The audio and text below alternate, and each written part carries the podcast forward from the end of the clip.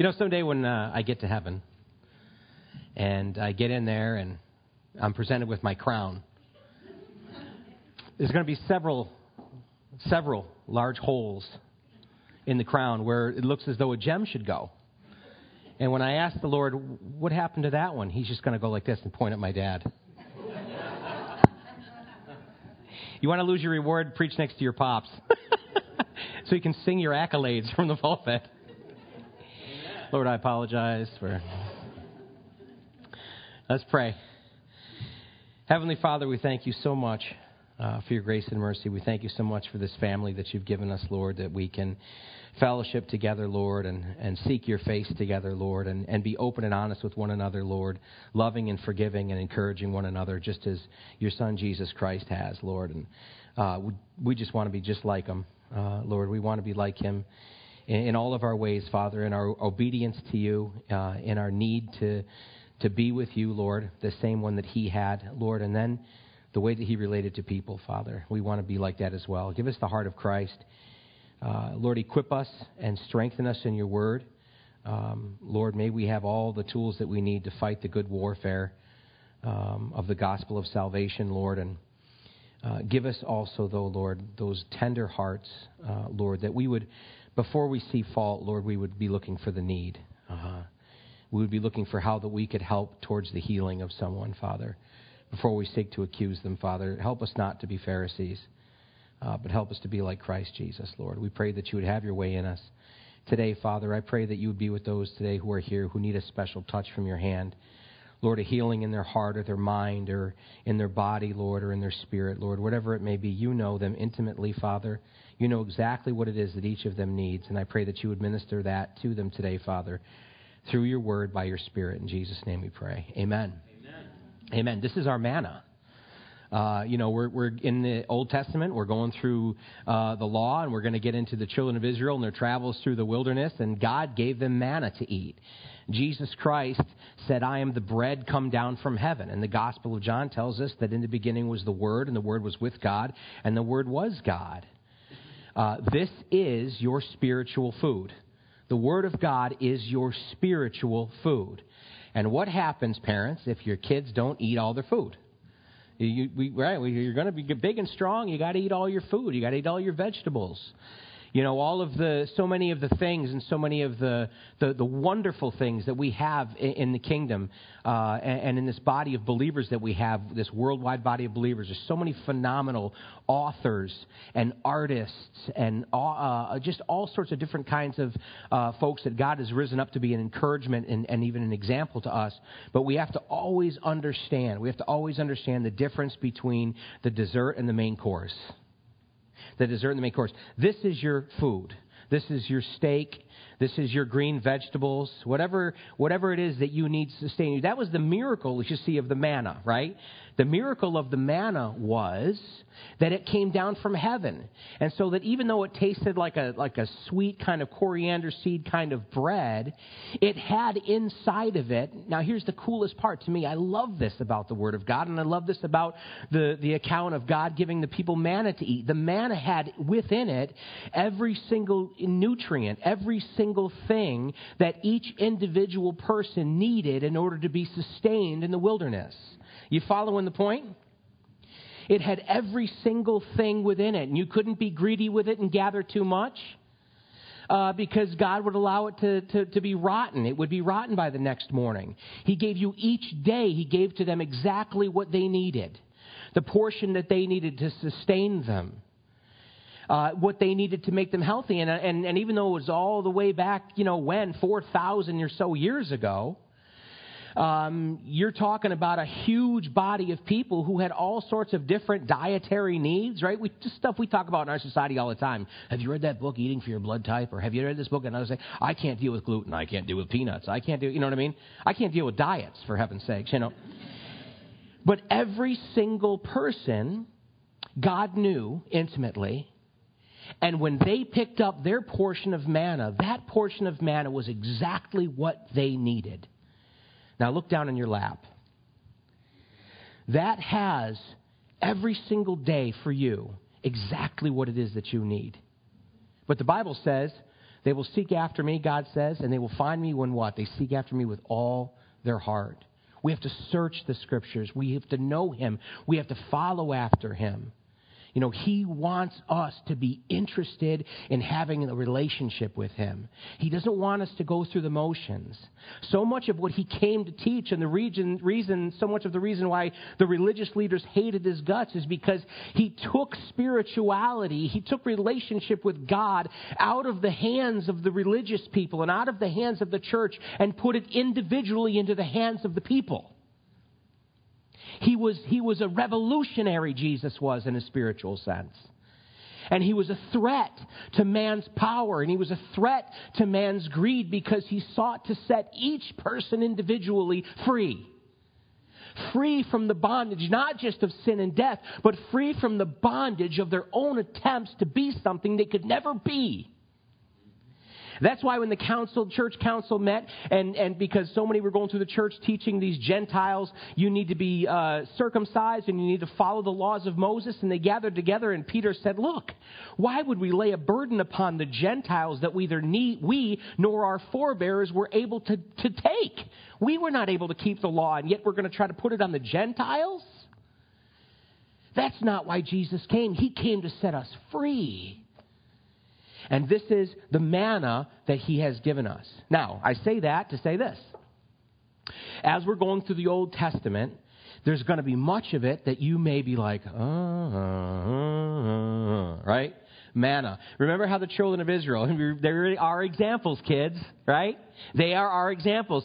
You remember the first time they ate manna? Oh, manna, manna, yeah. And, oh, yeah, month six of manna they didn't feel that way. I hate manna. Oh, that we were back in Egypt next to the flesh pots and the leeks and the savory seasoning. Uh, yeah, they were killing you there.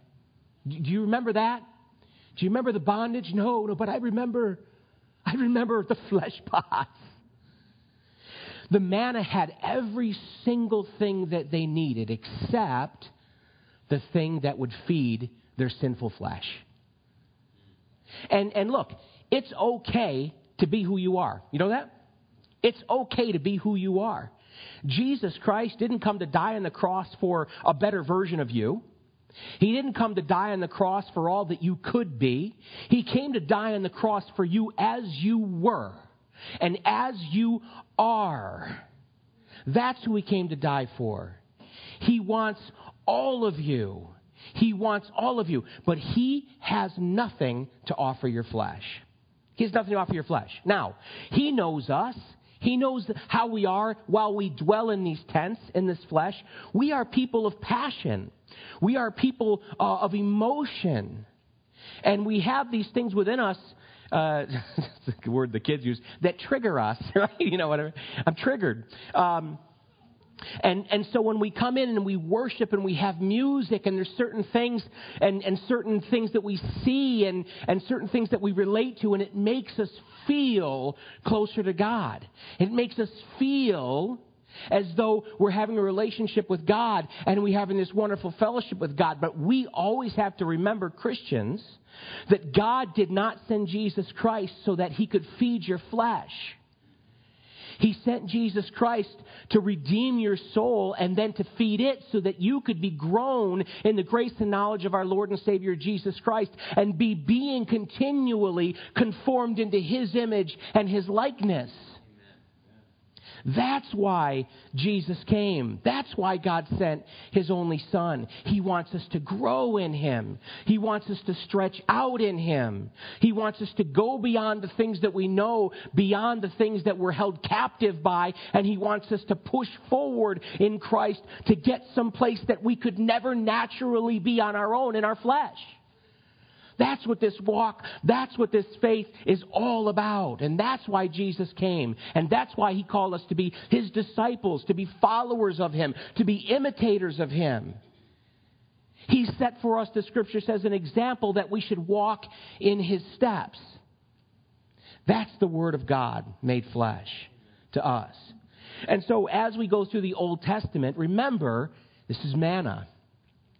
And I can tell you this you cannot fully understand what we call the New Testament until you understand the Old Testament. Okay? Anybody, any teacher, any church that would seek to do away with the Old Testament, okay? I'm not going to get into all sorts of, they're here, you know. They're doing their congregation and themselves a horrible disservice. Because our faith is grounded and rooted in the Old Testament. Remember, when the Apostle Paul and Peter and James and John and these guys are going around and they're preaching the gospel of Jesus Christ, they're not saying to anybody, turn with me to Second Corinthians. There was no Second Corinthians. There was no Acts. There was no Matthew, Mark, Luke, and John. There was only the Torah. There wasn't even chapter and verse. And they would go around and they would go into synagogues and they would say, as it was said by the prophet Isaiah, as it was said by the prophet Jeremiah, as Moses said, as Abraham said. And they would preach and prove to people that Jesus Christ was the Messiah of Israel using their own text. The Old Testament is vital and it's full of amazing truths for you and I. So, as we go through it, Okay? There's going to be stuff that, eh, okay, you might, eh. And then there's going to be stuff that is going to speak to your heart. And there's going to be a lot of stuff that's going to point to Jesus Christ, okay? So we are in Exodus chapter 23. And we're going to pick up in verse 15. Exodus 23 15.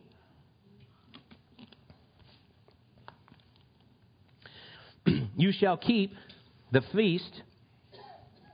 Well, let's go back up. I'm sorry. Verse 14 says, Three times you shall keep a feast to me in the year.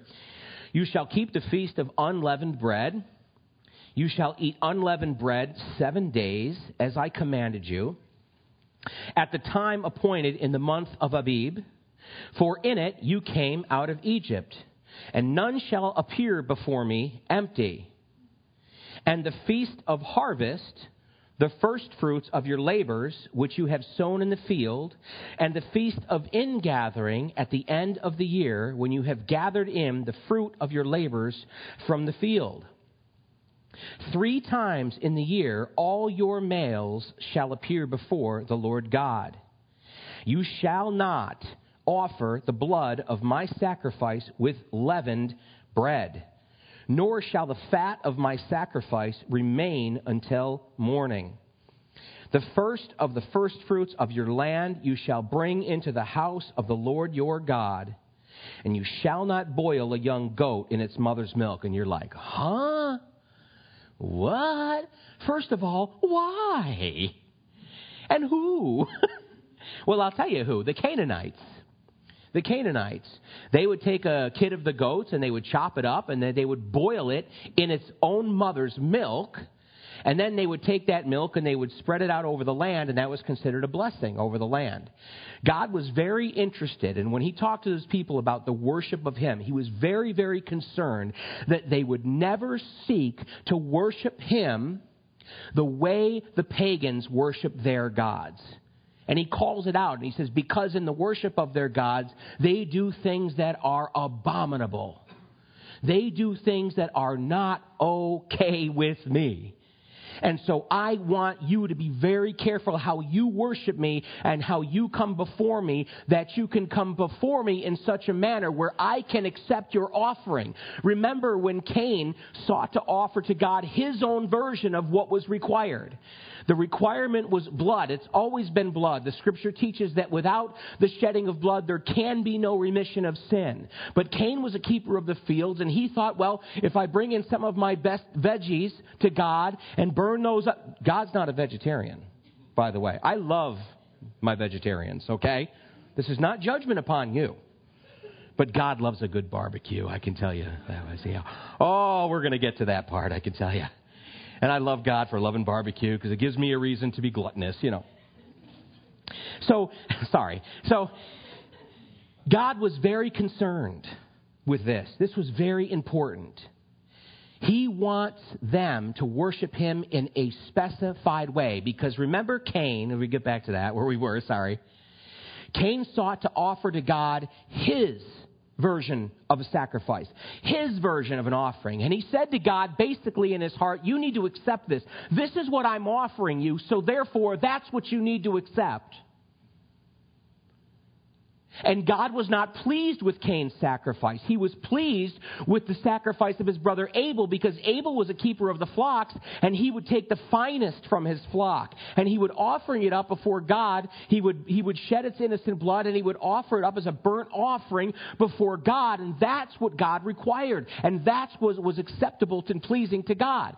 And so when Cain's offering was not acceptable and pleasing to God and he did not feel that fellowship with God, instead of being convicted, instead instead of becoming a humble man who would say, What then must I do to have a proper relationship with you? Instead, he got angry. You ever know anybody who was angry with God? I've been angry with God. I'm not going to sit here and lie to you. yeah. Nice going, God. Nice going. You know, I'm just going to sit over here.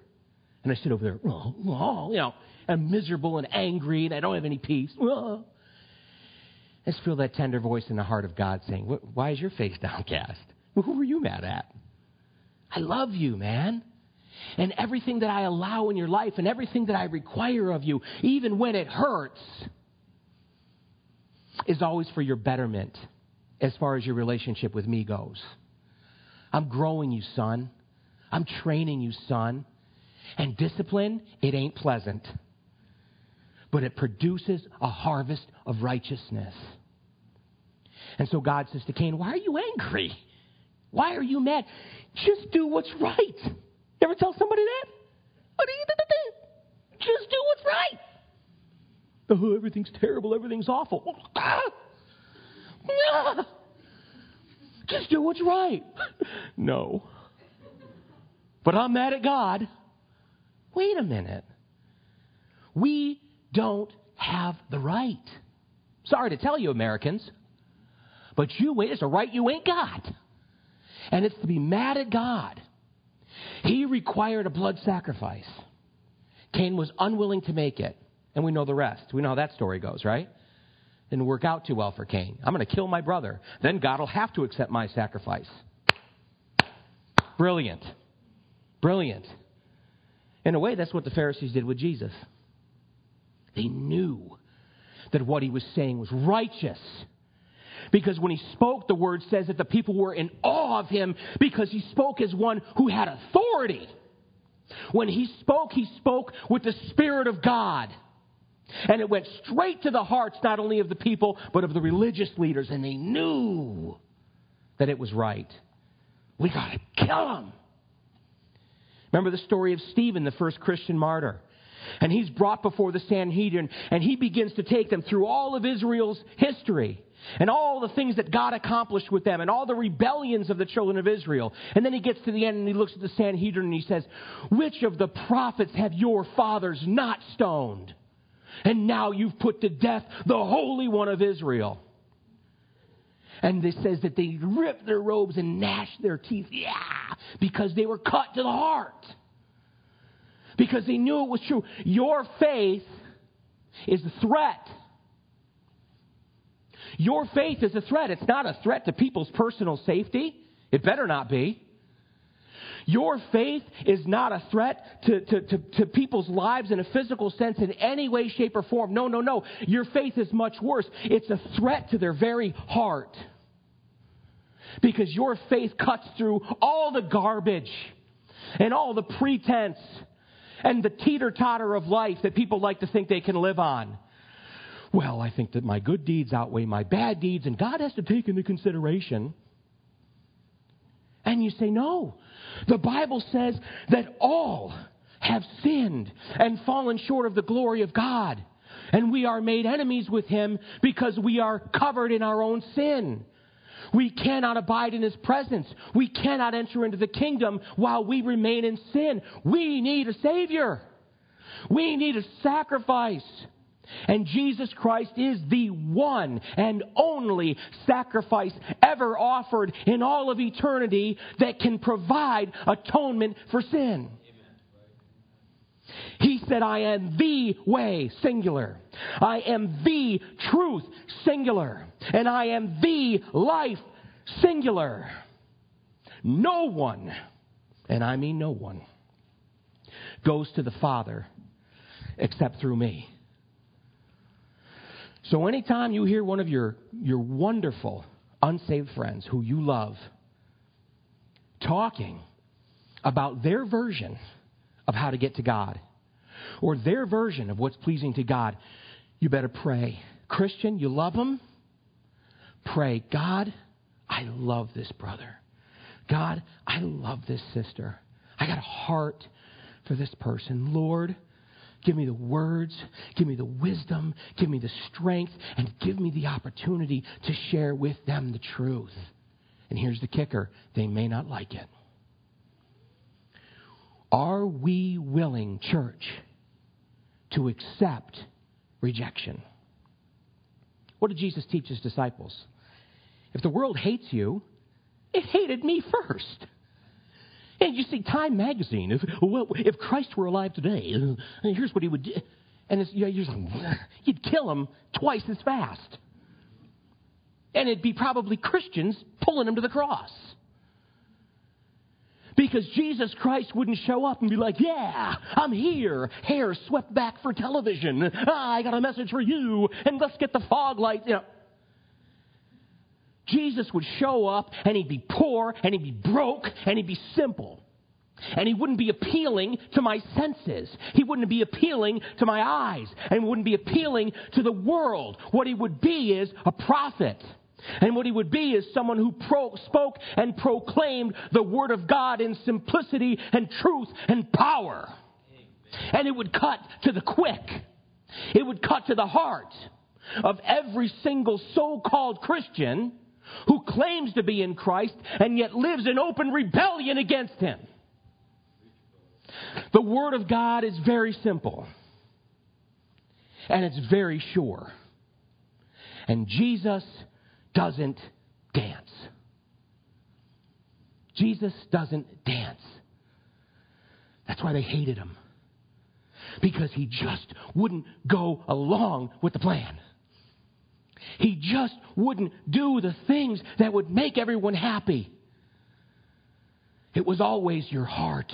Your heart. Where is your heart? You've heard the law say, and you've heard your priests say, but I say. And it would take it to a whole other level, a level of the heart. And they hated him for it. They hated his guts for it. There's only one way to heaven.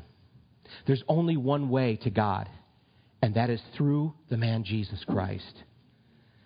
God wanted to be very, very certain that his kids in the nation of Israel understood.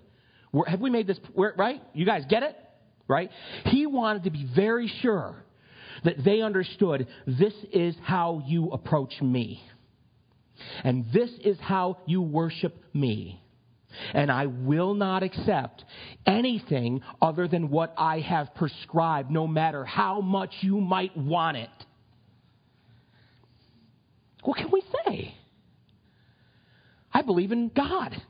I tell my atheist friends, well, you got to remember, I believe in the invisible man in the sky, so. how can you believe that? I believe in God. And at that point, any talk of impossibility becomes ridiculous. Right? But people today, I believe in God. I believe in God. Ooh, that. Ooh, that. That can't be. I don't like that. Who cares? What does the Word of God say? Here's the great thing about our faith, kids. It's covered, it's dipped, it's dunked, it's glazed, mm, it's deep fried in grace. In grace. Because if you're sitting here going, well, this isn't what I was wanting to hear today. I feel like a jerk. Good. now, here's what Jesus says My little jerks, I love you. God, I'm a jerk. You're forgiven. I just blew it. You're forgiven. But you didn't see what I did. I did. You're forgiven. Now get up and get walking. I just want to lay here. You'll be forgiven, you know? He's so gracious. He's so, what could you hate about Jesus? Unless it's that you don't like what it says to your heart. There's nothing that a Christian should ever do that could, should cause the people of this world to hurt. To hurt. To feel slighted. To feel marginalized. To feel that they don't matter. Nothing. But they ought to be convicted. Now, earlier in chapter 23, Dad was talking about some of the laws, and God says, You shall not deal with people with partiality whether they're rich or whether they're poor. What does the scripture tell us in the New Testament? God is no respecter of men.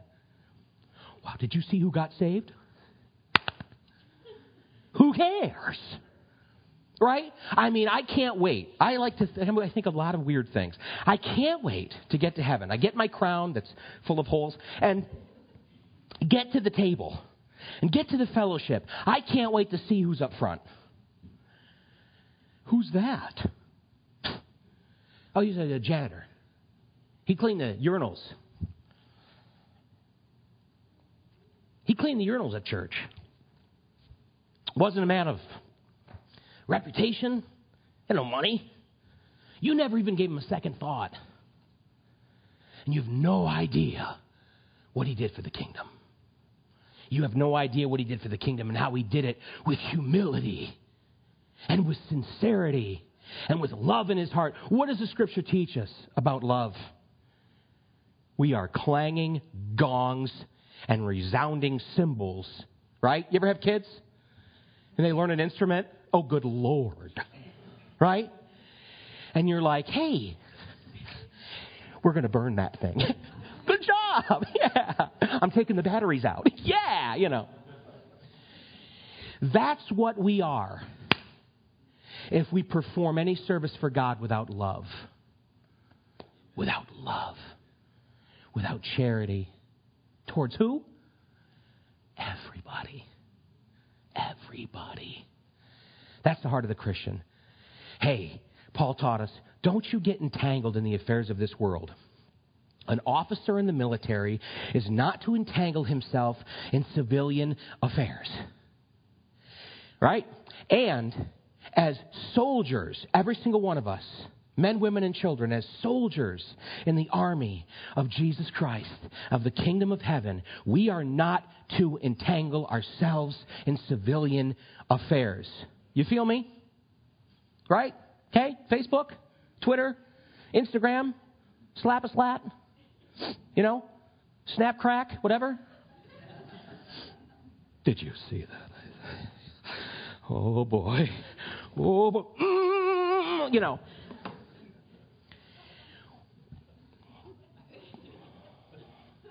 Entangled in civilian affairs. You know, I'm like, oh, I'm all twisted up. Lord, why won't you hear my prayers? Uh, you know. Why I'm not being used this week? Uh. Christian, Jesus Christ came to set you free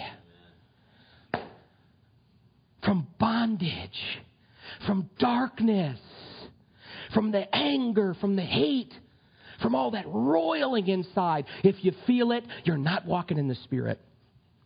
Simple as that. Any part of your life where you're, that ain't the Spirit of God. That's Spirit of God.